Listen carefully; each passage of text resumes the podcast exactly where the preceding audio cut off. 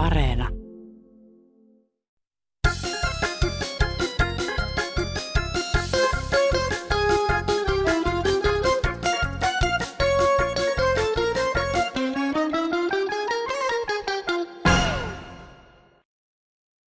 Kiitos. Vastaan tähän viimeiseen kansanradion soittaja naishenkilöön, joka valitti, että kerrostalon ovet paukkuvat. Eivät pauku. Osta ikkuna tiivistettä, B-tiivistettä ja 15 senttiä lukoon kahta puolta ylä alaosaan, sisä- sekä ulkokäytävän oveen. Toistakymmentä vuotta olen asunut kerrostalossa eikä ovet pauku. Paukkuvat kun tulin tänne. Terveisin 90 mummokoota.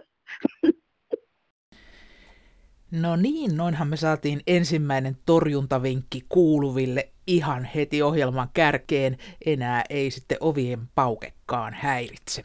Terve vaan kaikki tosikot ja veitikat. Tänään Kansanradiossa siis torjutaan yhtä sun toista.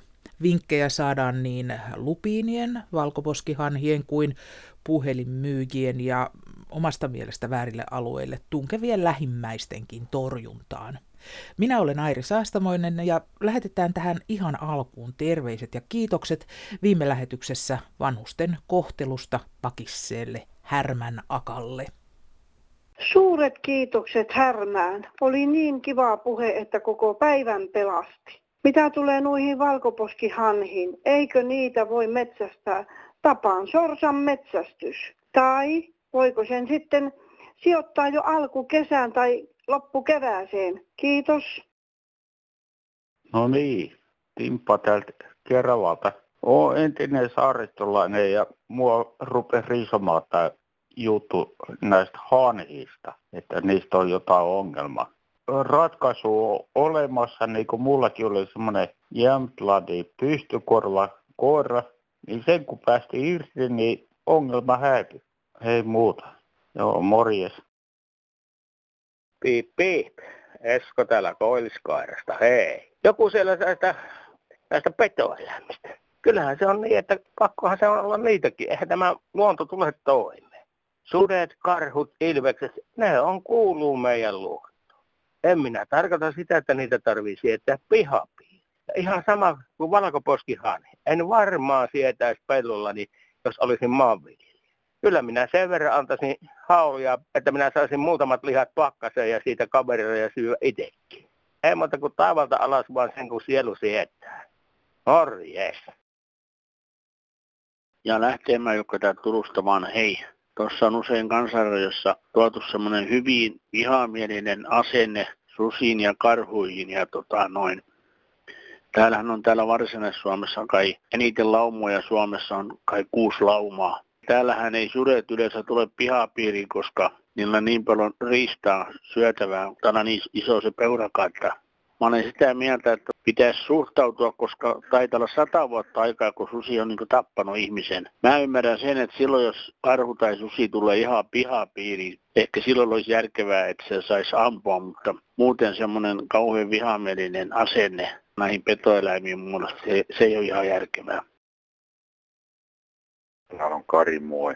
Kuuntelin tänään 29. vai mikä 27. päivä se on tänään kansanradion, niin ihme, kyllä siellä tuli aika järkevää tekstiä just noista petoeläimistä. Et kun niitä jotkut, niin kuin, miten mä sanoisin, itse tehostamisen tarpeessa olevat ihmiset, niin niitä sitten haluaa tänne ihmisten riasaksi ja ennen kaikkea niin kuin taloudellista tappiota ne aiheuttaa kauheasti, mutta mä uskoisin, että urospuolinen ihmisotus, sen sisäinen vietti ja luonnon luonto niin kuin kehottaa sitä tuhoamaan, hävittämään petoeläimen. Ellei ihmisellä olisi semmoista viettiä, niin ei ihmiskunta olisi olemassa ja sitten käärmeet jostain syystä. Ja sitten jo joku farssimaisesti mukama luontoihminen. Kyykäärme on kaunis ja joo, ai, ai kun se on kiva. No ainakin jää sitten suurelta osin marjat poimimatta suomalaisten toimesta ainakin, että ei sinne huvita mennä, jos siellä on jotain kyykäärmeitä. No Sanni vain terve. Mie en ole käynyt korkeakoulua, minä olen, minä olen 90 ikäinen mies. Mutta sitä me olen ihmetellyt, niin kuin tuolla yhdessä paliskunnassa, niin se yksi poroisäntä, niin se, se oli menettänyt muutamassa vuodessa niin melkein tuhannen poroa ja kaikki oli syönyt hukka. Mistä hemmetistä se hukka tietää, kenen poro se on, kun ne olen ikäni ollut poromettässä. Ja niillä on tehty aina korfin tuo merkki ja samoin kylkki sitten, mikä, mikä menee teuralle. Mutta ei se hukka kyllä voi olla niin viisas, että tietää kenen poro se on.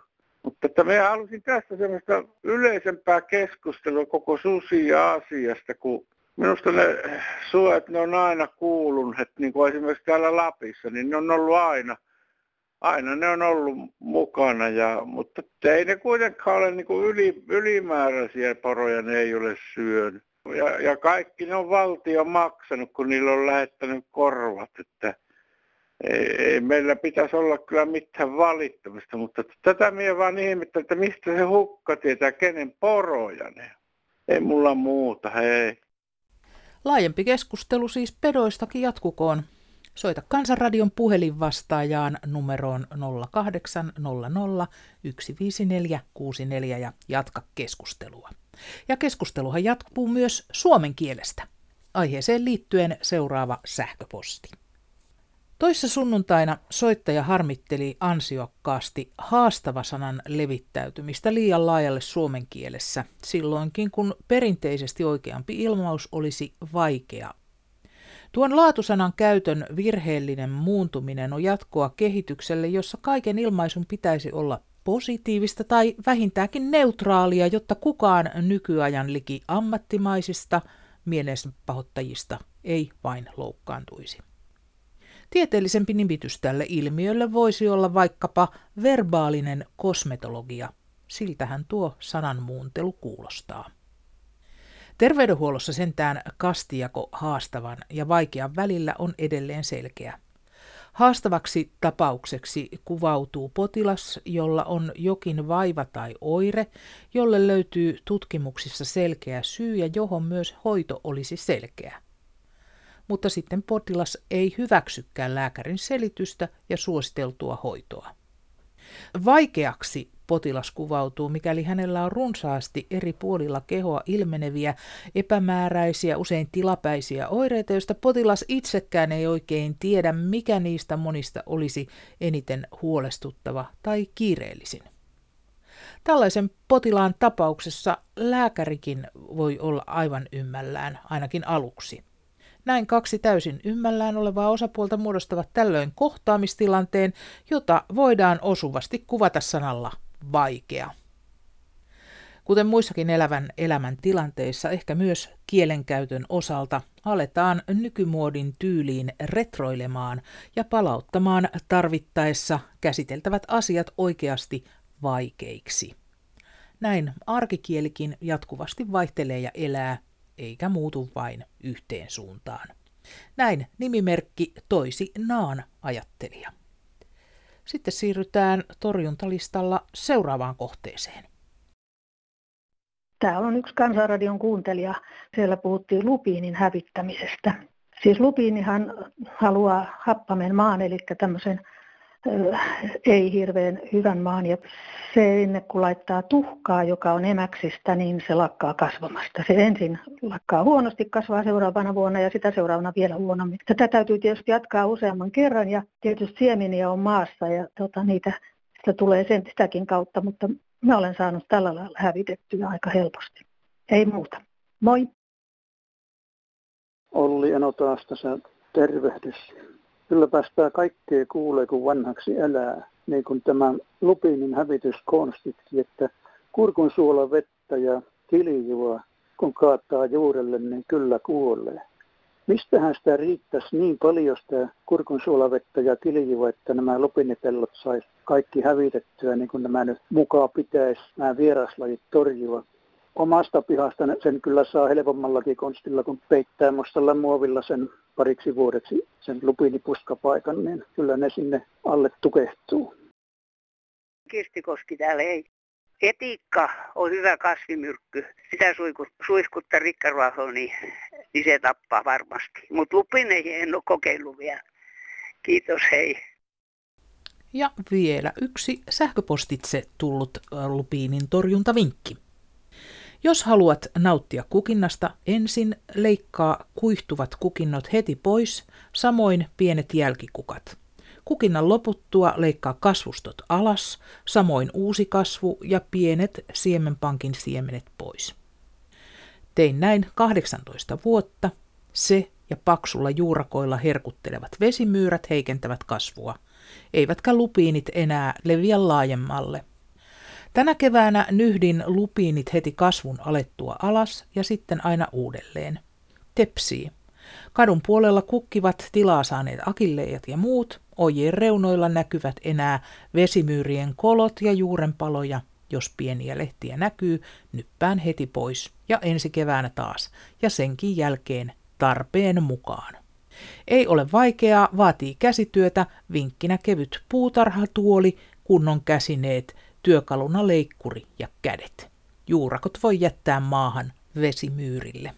Tämän neuvon myötä hyviä syksyjä kaikille toivottelee Sinikka Rautevaara Huittisista.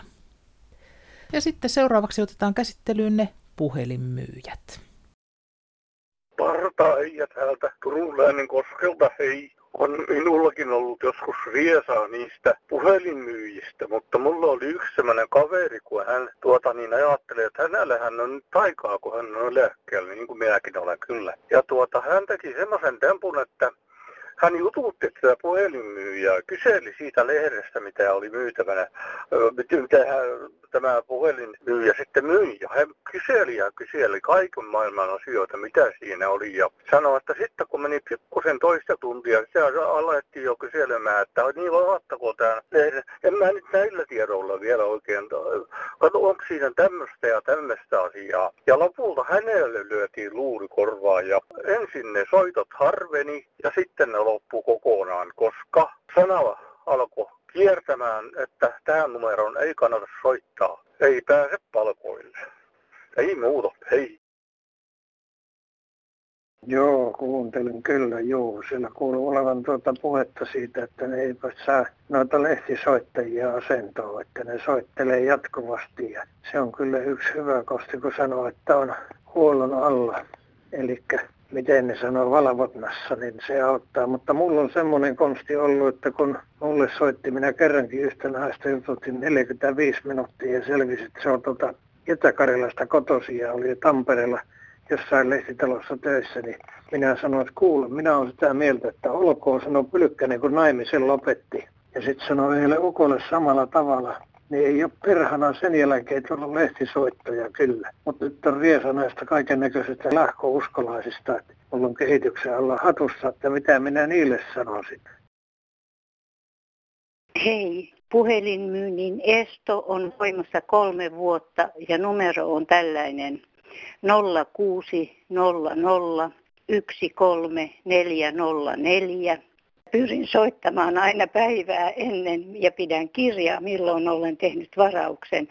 Siis kielto on voimassa kolme vuotta ja sen voi siis uusia. Toivottavasti tästä on apua monelle.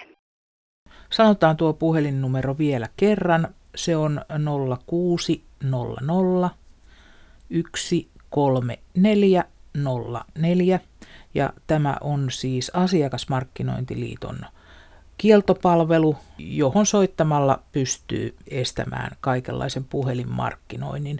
Puhelun hinta tähän kieltopalveluun on 39 senttiä minuutti plus paikallisverkkomaksu. Olipa hyvä juttu 27.9.2020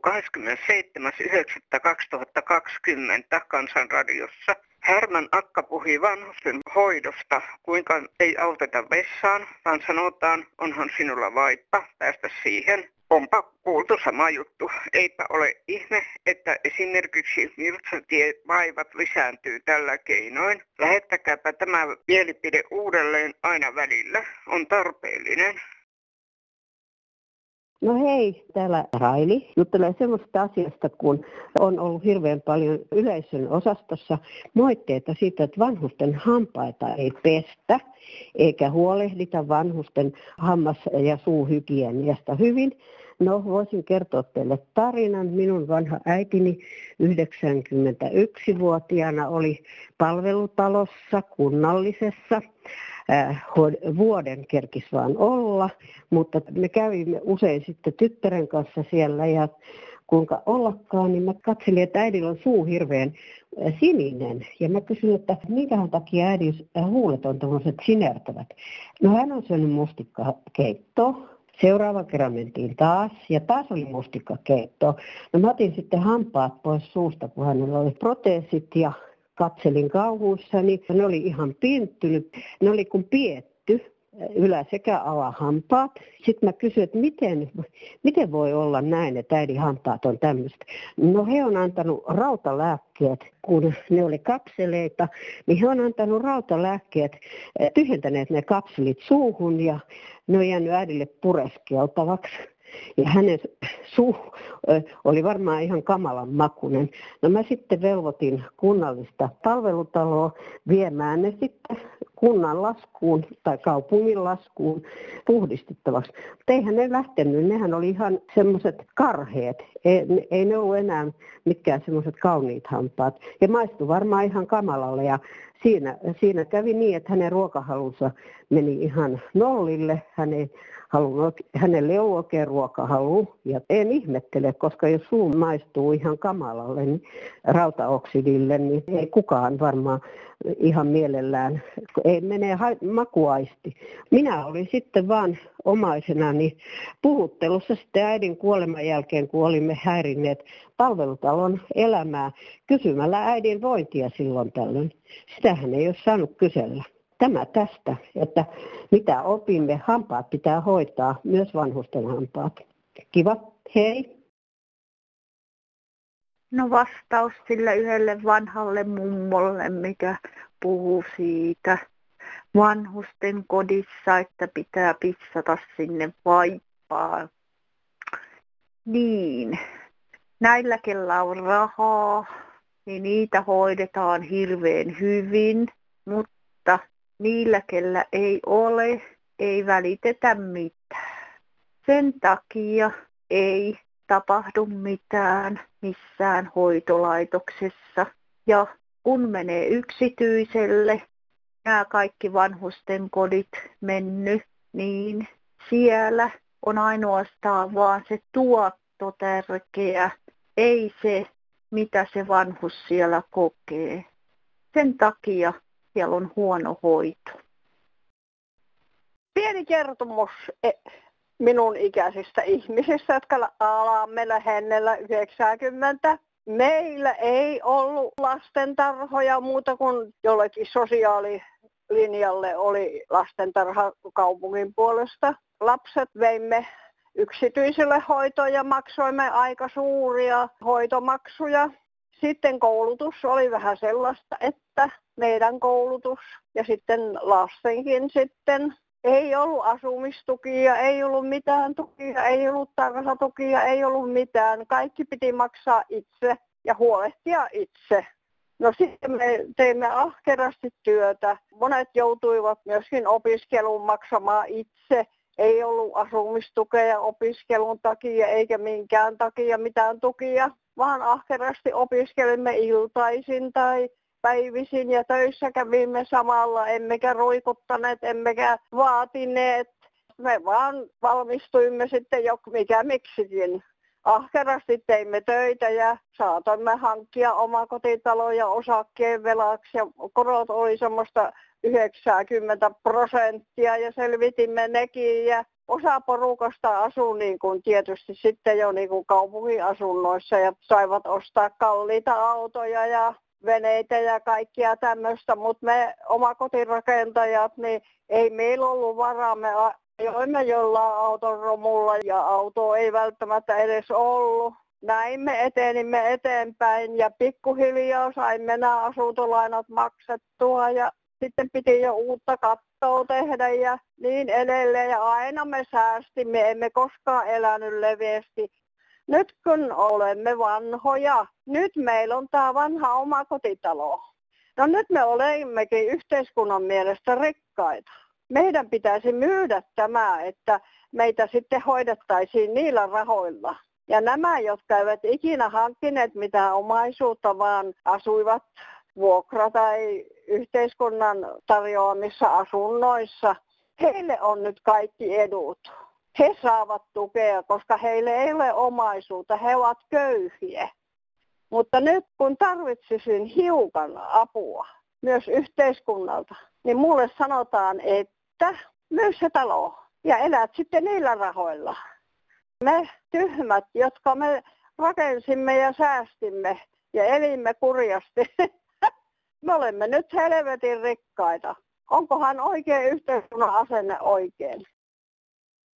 Anna-Liisa, nyt on tilanne se, että en saa koti kunnon hoitoa, koska en pysty itteni hoitaa. Ja kotihoito eväs kaikki viikonloppuhoidot, eikä mun luonani kun on pitkä. Mutta mikä pitänä se on, että tuonne kylälle muualle käydään näitä potilaita hoitamaan. Mutta minä jätetään se Orpo Oksalle hoidosta. Kiitos. Joopa joo, tasan ei käy onnenlahjat. Tuntuu nimittäin olevan kovin suhteellisia nuo välimatkatkin ja eteenkin se, että milloin ja mitä kannattaa kuljettaa pitkiäkin matkoja ja milloin ja mitä sitten taas ei. Puhutaan niin kauheasti noista jätehuoltohommista. Kun mäkin asun kaukana mettäkulmalla ja täällä kans joskus silloin tällöin kiertää jäteauto. Kun hiukan ihmetyttää, kun jäteauton täytyy sitten kiertää pieniä huononpäiväisiä mettäkulman teitä edestakaisin vaikka kuinka ja paljon. Ja kun ei postika tomottoina ja posti menee suoraan ihan lyhimpiä teitä. Mutta toisaalta sitten taas täytyy ymmärtää että asia, että jäteautokin saa maksun ajamisistaan kilometrien mukaan, eikä esimerkiksi kilojen mukaan, kuinka paljon on kuormaa. Koska ihan tuommoisessa, vaikka se iso autorumiilus onkin, niin eihän siellä tonniika varmaan kuormaa ole, kun se sitä menee tyhjentämään. Ei se voi mitenkään painojen mukaan saada maksua. Niin täytyy ajaa sitten vaan lenkkejä kylillä paljon, että tulee kilometrejä saa rahaa enemmän. Ja sikälikin sitten kun muistan pikkupojasta, kun täältäkin mettäkulmalta vietiin silloin tällöin aina pikkuinen maitokannullinen maitoa meijeriin itse vaan hevosen kanssa. Ja joskus silloin tällöin kauppaan pieni laatikko kananmunia. Ja nyt ei simmasia kerää kukkaan mistään, että ei, täytyy olla sitten jo maito ja kananmunia teuraseläimiä, niitä täytyy olla paljon, rekka-auto lastillinen melkein sitten ennen kuin simmasia tullaan hakemaan. Niin pienten juttujen perässä kannata juosta turhaan. Nyt tämmöinen juttu tällä kertaa. Marttilan tosikko. Moro.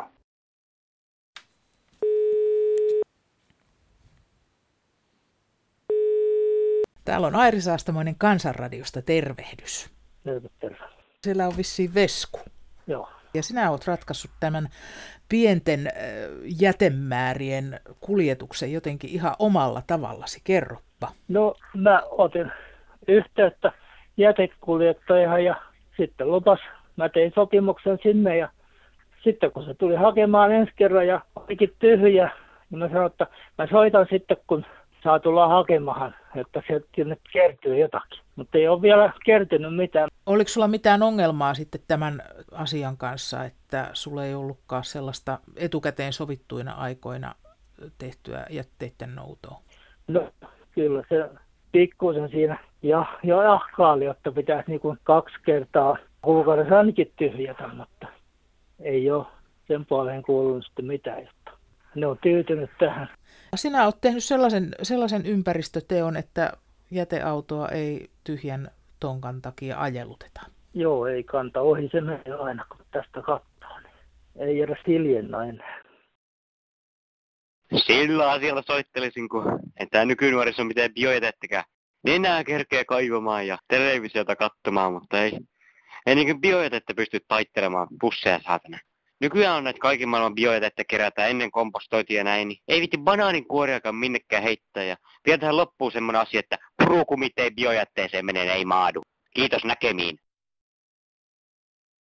Saaran aihe tänään kengistä. Olipa kerran Suomessa kenkätehtäs, joka valmisti suomalaiseen jalkaan huolellisesti suunniteltuja, kestäviä ja luontoystävällisiä kumisaappaita. Niiden pohjakuviot eivät helposti tärvelleet kävellessä maastoa ja kävely oli nautintoa keveyden ja oikean mallin vuoksi. Sitten tuli EU ja Keski-Euroopan alppikengän pohjakuviot, jotka vaativat hyvin urineen paksut pohjat, kun panee ne jalkaan. Pohjan uriin pakkautuu sepeliä, savea, multaa, oksia, hiekkaa ynnä muuta, joka kuivuessaan osaksi putoaa asumusten ynnä muiden sellaisten lattioille. Tärvelee kaikki kuivuneet jäkäliköt, kanervikot, marjamaastot, traktorin pyörän tyyppisillä murskausvoimillaan. Uusi tuhoamisajoneuvo on tämä leveärenkainen maastopyörä. Voi tellus parkaa. Eeva Laukaasta. Niin, tässä edes Matti tätä orivedeltä päivää. Olisi semmoisella asialla soittanut, kun täällä on näitä yksityisteitä ja nehän on kunnan, eli tämän kaupunkin, Oriveden kaupunkin alaisia, eli kaupunkihan ne tukee sitten niin. Niin sitten täällä on tämä, tuossa on tuo hienon tie, jonka ympärillä ne väittää, että no on yksityistietä, sitä ei saisi kuulemma kulkea.